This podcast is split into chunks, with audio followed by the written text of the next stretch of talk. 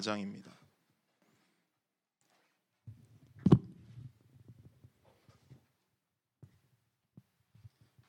오늘 말씀 요나서 4장 1절부터 3절 말씀이에요.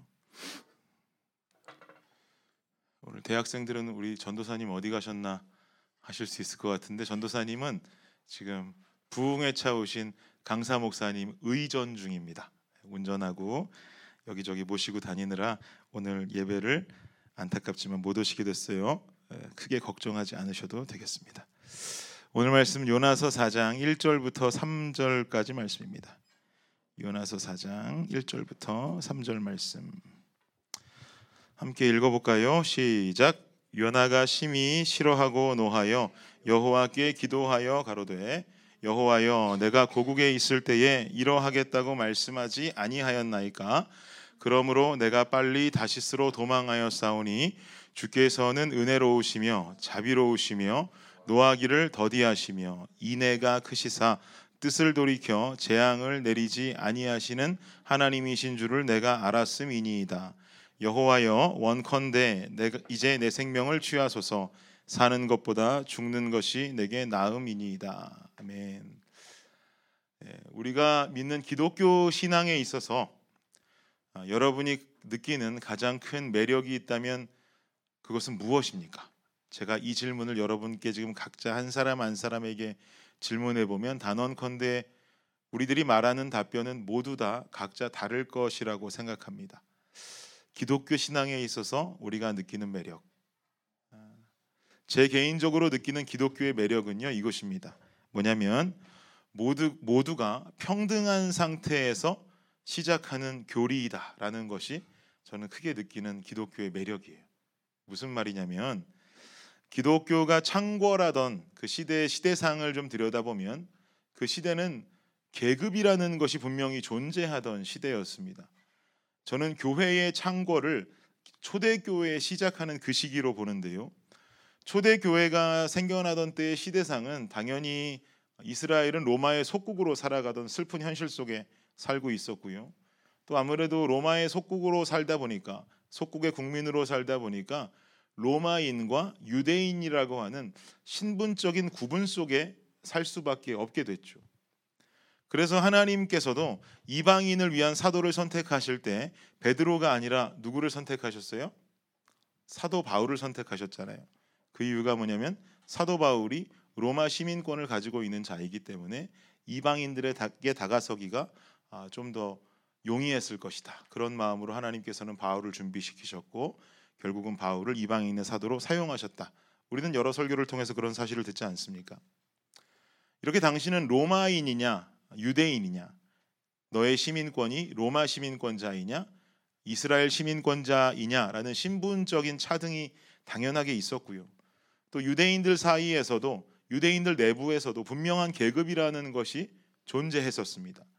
우리가 잘 알고 있는 뭐 바리세파라든지 뭐 사두개파라든지 또 바리세파에서 파생돼 나온 에세네파, 뭐 열심당 이런 계급 파벌이 있으면서 유대인 안에서도 뭔가 이런 차등이 주어졌었단 말이죠.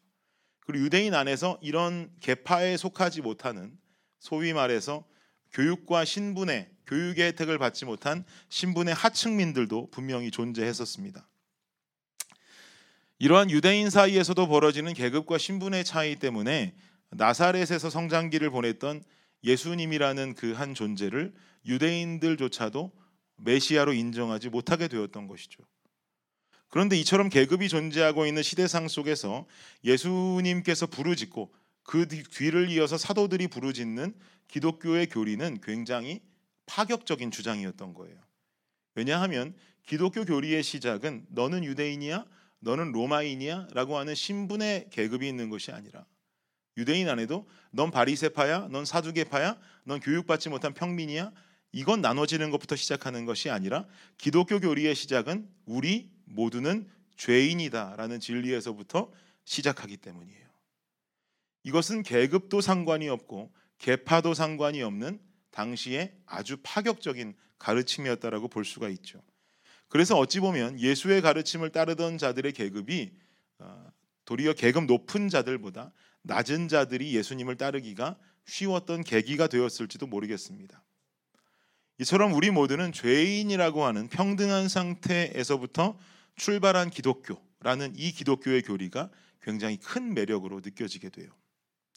한국에 복음이 들어오게 되고 한국에 기독교가 자리 잡던 그 시절도 당시 가장 큰 방해 요소가 되었던 것 중에 한 가지가 바로 조선이라는 나라 에 존재했던 신분제도였습니다.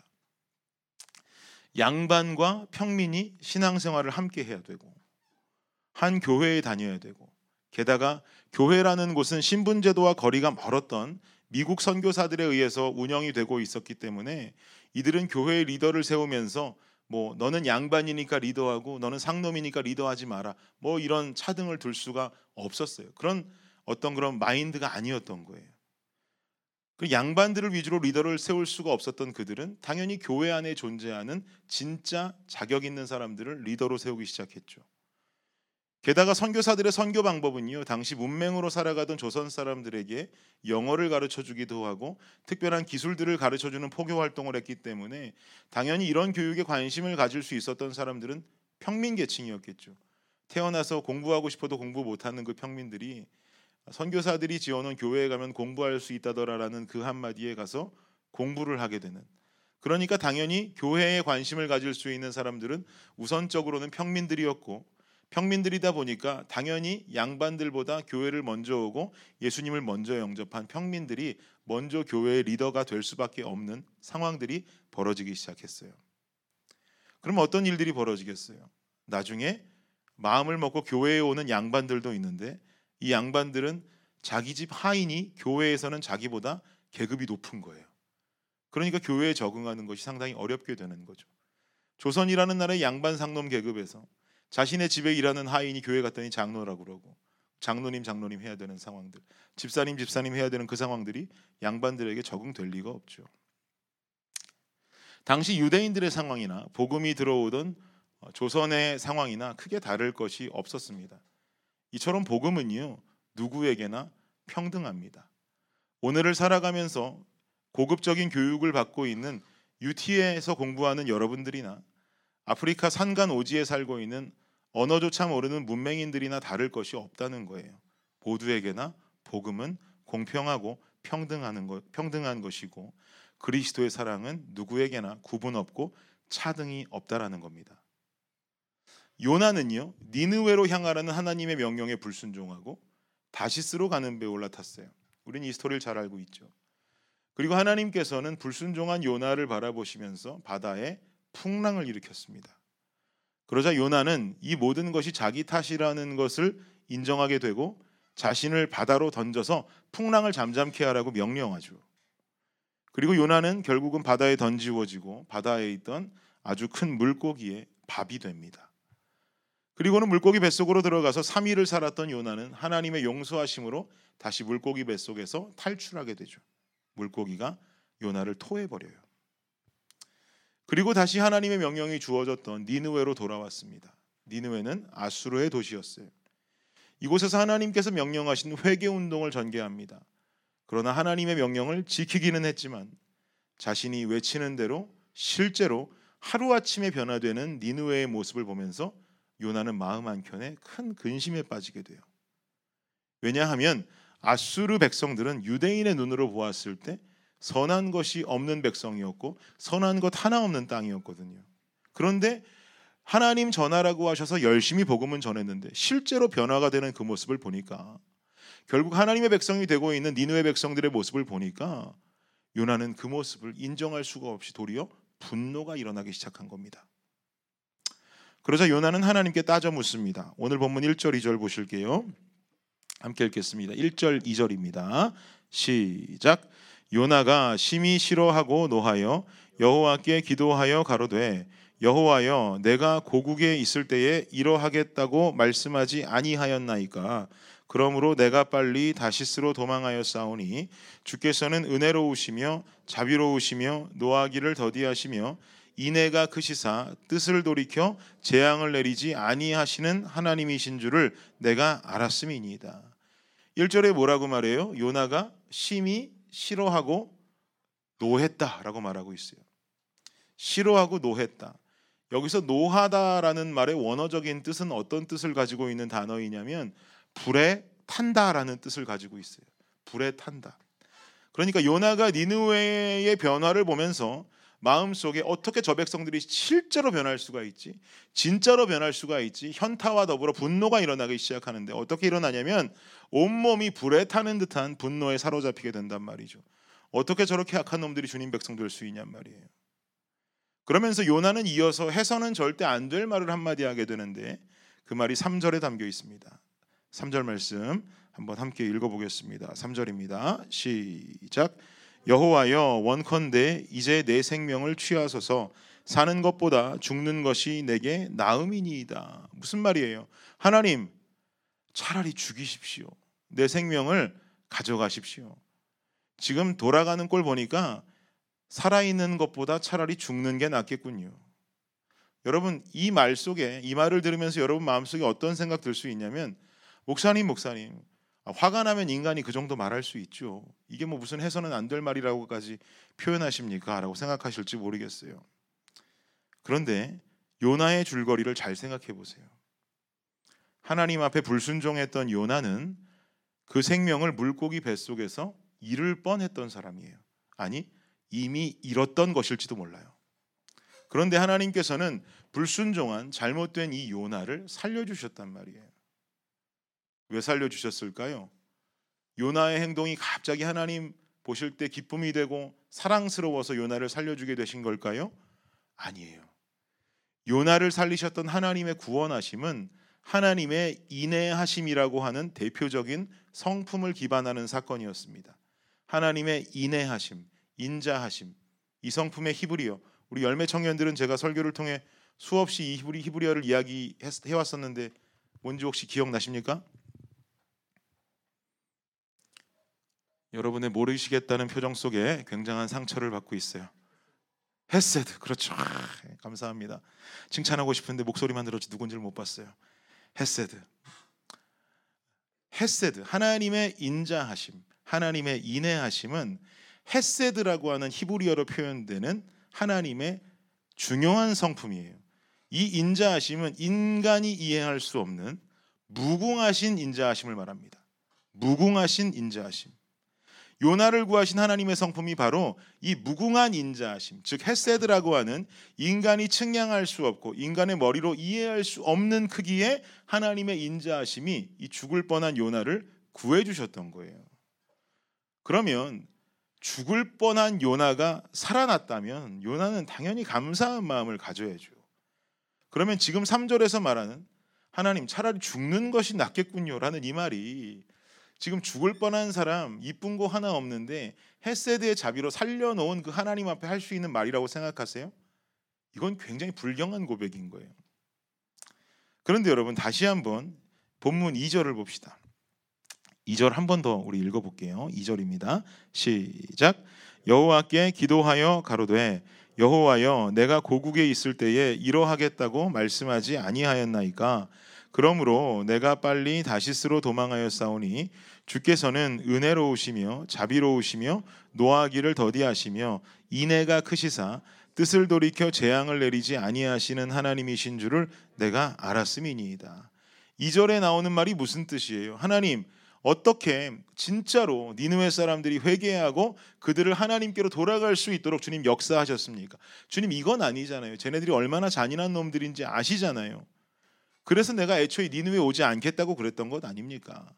그리고 이어지는 2절 하반절이 참 중요한 메시지를 담고 있는데요. 2절 하반절에 말하기를 하나님은 노하기를 더디하시며 인애가 크십니다라고 요나가 고백하고 있어요. 저는 이 구절에 집중하기 원합니다. 노하기를 더디하신다. 이 말의 원어적인 의미는요. 기다란 코라는 뜻을 가지고 있어요. 기다란 코, 긴 코. 기다란 코와 노하기를 더디하는 것이 도대체 무슨 연관이 있는가? 당시 사람들은 생각하기를 코가 길면 그만큼 몸 안에 있는 열기, 분노의 열기를 식힐 수 있는 공간이 많다라는 뜻으로 이해했다고 그래요. 그렇게 생각할 수 있겠죠. 그래서 코가 길면 코가 긴 사람은 화가 났다가도 금방 식혀진다라는 어, 의미로 긴 코 이게 노하기를 더디하다라는 말로 사용되어졌다라는 거예요. 어쨌든 하나님 당신은 참 코가 기시군요. 긴 코가 있으셔서 분노가 일어났다가도 금방 식어버리시나 봐요. 노하기를 더디하시는 것 보니까. 그리고 당신은 참 인애가 크시죠. 그런데 여기서 인애가 크십니다라고 말할 때 이 인애라는 말에 사용되는 히브리어가 바로 또 헤세드예요. 정확히 히브리어 성경을 펼쳐보면 이 인애가 헤세드라고 써 있습니다. 즉 요나는 이 헤세드의 인애하심은 요나가 생각할 때 자신과 이스라엘 민족에게 국한된 헤세드라고 착각하고 있는 거예요.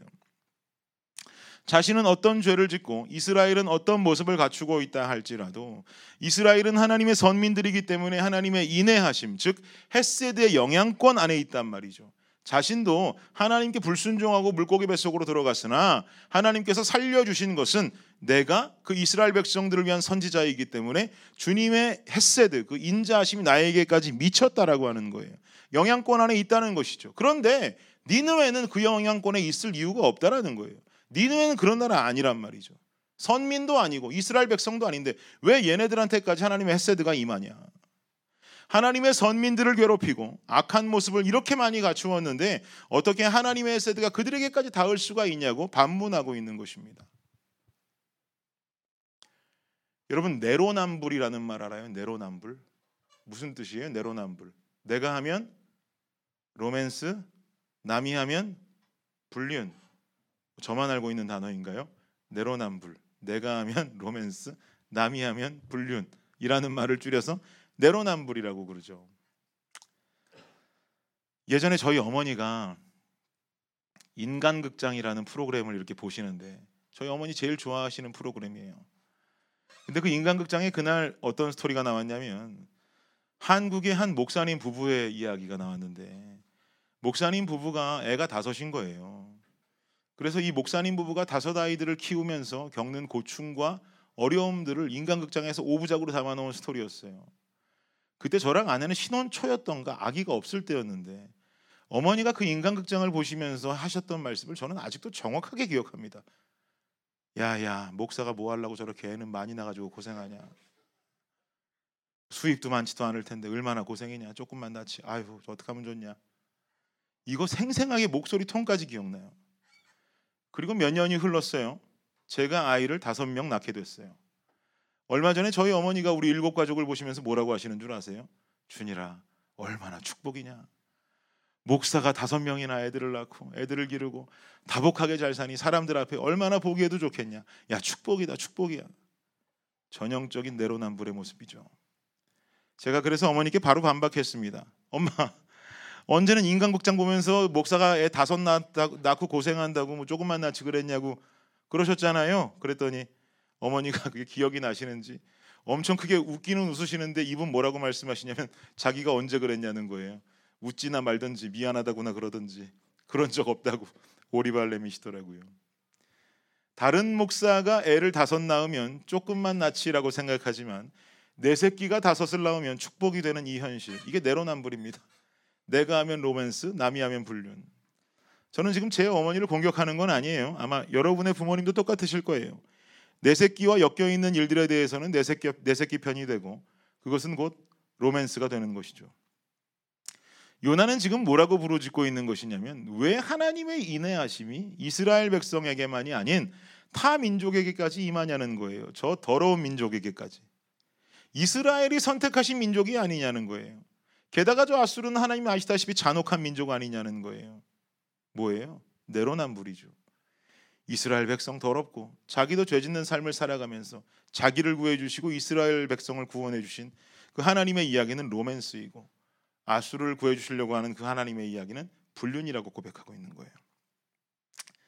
그러자 하나님은 요나에게 한 가지 현상을 보여 주십니다. 요나서 4장 6절 7절 말씀입니다. 함께 읽어볼게요. 6절 7절 시작. 하나님 여호와께서 박넝쿨을 준비하사 요나 위에 가리우게 하셨으니 이는 그 머리를 위하여 그늘이 지게 하며 그 괴로움을 면케하려 하심이었더라. 요나가 박넝쿨을 인하여 심히 기뻐하였더니 하나님이 벌레를 준비하사 이튿날 새벽에 그 박넝쿨을 씹게 하심에 곧 시드니라. 무슨 말이냐? 현재 요나는요 초막을 짓고 니누웨의 모습을 지켜보고 있습니다. 그리고 하나님 앞에 불평을 쏟아내고 있어요. 하나님은 이런 요나에게 요나의 초막 위에 박넝쿨을 주십니다. 당시 팔레스타인 인근 지역에 있는 태양빛을 박넝쿨로 인해서 가려주시는 거죠. 그럼 굉장히 시원한 그늘이 생기겠죠. 이것은 바로 하나님의 인내하심입니다. 헤세드. 그런데 7절을 보니까 그 박넝쿨에 벌레가 들어가서 하나님의 인내하심으로 주어, 주어졌던 그 박넝쿨이 어떻게 됐어요? 시들어 버려요. 하나님은 이 사건을 통해서 요나에게 어떤 이야기를 하고 싶으신 것일까요? 분명히 요나에게 임했던 하나님의 헤세드가 있었으나 요나는 그 은혜, 그 인내하심의 은혜를 싹 다 까먹고 있다라는 거예요. 박넝쿨을 줘서 그늘을 만들어 주었는데 그 박넝쿨을 하루아침에 썩게 만드시면서 내가 너를 이 그늘로 살려냈는데 물고기 뱃속에 들어갔던 너를 살려냈는데 넌 그 은혜는 다 까먹고 있구나. 다 썩어져 버렸다라는 메시지를 전하고 있는 거예요. 그리고 마지막으로 이어지는 요나서 4장 10절 11절 말씀도 한번 볼게요. 10절과 11절 말씀 함께 보겠습니다. 읽을게요. 시작. 여호와께서 가라사대 내가 수고도 아니하였고 배양도 아니하였고 하룻밤에 났다가 하룻밤에 망한 이 박넝쿨을 내가 아꼈거든. 하물며 이 큰 성읍 니느웨에는 좌우를 분변치 못하는 자가 12만 여 명이요. 육축도 많이 있나니 내가 아끼는 것이 어찌 합당치 아니하냐 이놈아. 말하고 있는 거죠. 하나님께서는 네가 받은 헤세드의 인내하심은 넌 그렇게도 아꼈고 자신을 향한 헤세드는 그렇게도 당연하게 여겼으면서 지금 죽어가고 있는 이 니느웨 아무것도 모르고 어떤 것이 선인지 악인지 어떻게 살아야 하는지 좌우 분간도 못하는 이 민족의 영적 무지함을 보고 너는 왜 슬퍼하지 않느냐? 왜 그 민족을 보고 아파하지 않느냐? 왜 그 민족에게 헤세드가 임하는 것을 인정하지 못하느냐고 책망하십니다. 그 무지한 백성도 좌우를 분간치 못하고 잔혹하게 살아가는 그 백성도 하나님 말씀엔 나의 백성이라는 말씀이죠. 이스라엘만 사랑하는 것이 요나의 로맨스였다면 하나님의 로맨스는 이 땅에 하나님을 모르고 생명이 죽어가는 모든 백성들을 사랑하고 구원에 이르게 하는 것 이것이 바로 하나님이 원하시는 하나님의 위대한 로맨스인 줄을 믿습니다. 하나님 차원의 내로남불은 이 땅에 존재하는 나의 사랑하는 모든 백성들을 품고 사랑하는 것에 속한단 말이죠. 사랑하는 여러분, 신앙생활하고 사회생활 하다 보면 이해 안 되는 일들이 얼마나 많이 생겨납니까? 어떻게 저렇게 사는 놈이 예수 믿는다고 할 수 있지? 어떻게 저렇게 살면서 교회 다닌다고 말할 수 있어? 같은 교회 다니는 사람들로서 참 창피하고 부끄럽다. 어떻게 쟤는 지가 기독교라고 말할 수 있지? 게다가 저놈은 신앙생활도 개판인데 하는 일마다 잘 되네. 어떻게 이렇게 인생은 불공평하지? 하나님이 계시긴 계신 것인가? 네, 하나님 계세요. 그리고 하나님이 계시기 때문에 우리는 공평한 죄인의 계급에서부터 출발했고 하나님을 믿음으로 구속함을 얻은 동일선상에 서 있는 거예요. 누가 누구를 손가락질할 수 없습니다. 상대의 신앙이 이렇고 저렇고 그 사람의 삶이 개판이라느니 저러고도 리더고 저러고도 임원이고 저러고도 목사라느니 이런 말 할 필요가 하등에 없는 거예요. 내 눈에 꼴 보기 싫은 그 사람도 하나님 앞에 죄인이었지만 구속함을 얻은 나와 같은 하나님의 자녀라는 사실에 우리는 먼저 집중할 수 있어야 됩니다. 그러면 하나님의 축복, 하나님의 햇세드는 나만이 아닌 그에게도 임할 수 있는 분명한 사건이 되는 것이죠. 혹시 여러분 영적 내로남불의 삶을 살고 있지는 않습니까? 돌아보면 파헤쳐 보면 내 삶도 별것 아닌데 내 삶도 그리 정결치 못하고 내 삶도 거룩한 삶 살지 못하고 있는데 나보다 조금 더 더러운 삶 사는 그 사람을 보고 손가락질하고 있지는 않아요. 야, 제가 어떻게 저러고 임원이야? 제가 어떻게 저러고 목사야? 제가 어떻게 저러고 리더야? 혹시 이런 말을 일삼고 있지는 않습니까? 그래봤자 똑같아요. 기독교는 평등하다니까요. 죄인으로 시작해서 하나님을 나의 구주로 영접하는 순간 하나님의 자녀가 되는 이 기독교 교리 안에 있어요. 우리가 누구를 보고 헐뜯을 우리는 자격이 없고 그 사람을 향해 손가락질할 자격도 없는 것입니다. 주변의 지체들을 축복하고 배려하고 그들의 삶을 있는 그대로 받아들이면서 결국에는 하나님 구속하신 귀한 존재임을 인정하고 깨닫는 삶 살아가시는 여러분 되시기를 예수님의 이름으로 축복합니다. 결론을 맺을게요. 과거에 무릎팍도사에 아, 최고의 메이저리거 아시안 최고 메이저리거였던 코리안 특급 박찬호 박찬호 선수가 나온 적이 있어요. 박찬호 선수가 나와서 이야기했던 한 이야기가 있었는데 그게 기억이 납니다. 박찬호 선수는 메이저리그에서 기록을 가지고 있는 선수입니다. 어떤 기록이냐면 아시안 투수로서 가장 높은 승수를 기록한 사람이었어요. 박찬호 선수가 기록한 승수가 124승이라고 그러더라고요. 그런데 박찬호 선수가 124승을 거두기 전까지 아시안 메이저리거로서 다승 1위에 올라 있던 선수, 다승 기록에 올라와 있던 1위 선수는 누구냐면 일본의 투수 노모 히데요라는 사람이었어요. 이 사람이 가지고 있던 기록은 123승. 박찬호는 124승, 이 사람은 123승. 박찬호 선수가 피츠버그에서 뛰던 그때에 124승을 거머쥐면서 기록을 깨던 그날 박찬호 선수는 그 당시에 동료들이 얼마나 축하를 해주고 샤워실에서 샤워를 하고 있는데 마치 무슨 그 월드 시리즈에서 일, 어, 우승한 것처럼 동료들이 와서 맥주 캔을 막 머리에다 붓고 막 축하해 줬다고 그래요. 그래서 그 무릎팍도사에 나온 그 MC가 박찬호 선수에게 이렇게 물었습니다. 정말 기뻤겠군요.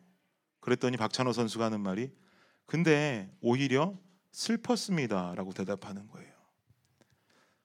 말이 안 되죠. 신기록을 세운 날인데 슬펐다니. 왜 슬펐습니까? 라고 물었더니 박찬호 선수 하는 말이 그 이유는 바로 노모 히데요 선수 때문이었습니다. 메이저리그 123승, 노모가 가지고 있었던 123승은 아무나 이룰 수 없는 업적입니다. 아무나 이룰 수 없는 업적임에도 불구하고 내가 124승을 달성하고 그 기록을 깨던 날 노모 히데요 선수라는 그 이름은 완전히 사라져 버렸습니다. 그리고 124승에 박찬호만 남았습니다. 제가 이것을 기뻐할 수 없는 이유는 조만간 누군가 아시안 선수로 125승을 거두는 사람이 나온다면 내 존재는 오늘 노모가 잊혀지듯이 나도 하루아침에 잊혀지는 존재가 되겠구나. 이 생각이 들면서 슬퍼졌다는 거예요. 그러면서 말하기를 세상의 명예는 영원할 수 없습니다. 영원히 기억될 수가 없어요. 125승이 나오는 순간 나는 폐물이 되는 겁니다. 그래서 영원한 것에 관심을 두기 시작했습니다. 라고 말하면서 그래서 예수님을 믿었습니다. 라고 말했다면 너무나 멋있었을 텐데 다른 이야기를 하다 끝났어요. 박찬호 선수가 한 말이 너무나 저는 제 마음속에 와닿았어요. 124승을 하던 그날 노모의 사라짐을 보고 125승하는 누군가가 나오면 나도 사라지겠구나. 이게 바로 세상이 가지고 있는 인간을 향한 잣대입니다. 이게 야구 선수에게만 비단 야구 선수에게만 일어나는 일이 아니라 우리가 속해 있는 세상 속에서 일어날 수 있는 일이죠. 내가 어느 정도의 성공의 가도를 달린다 해도 나보다 더 높은 사람이 치고 나오면 나는 그날부터 존재가 사라지는 거예요. 지금까지 열심히 뛰어왔던 나의 과정들이 하루아침에 물거품이 되는 것 같은 기분이 들고 울적해질 때가 있어요. 세상의 눈은 그래요. 그러나 하나님의 눈은 이것과 다릅니다. 하나님은요. 내가 거둔 다승이 123승이어도 124승이어도 아니 메이저 리거가 아니라 할지라도 그 모습 그대로를 사랑하세요. 그래서 죄인 된 우리 모두를 평등선상에서 출발시키셨고 구원하신 거예요. 그리고 내가 못난 부분도 내가 욕하고 꼴배기 싫게 바라보는 어느 누군가의 못난 그 부분도 하나님은 모두 사랑하세요.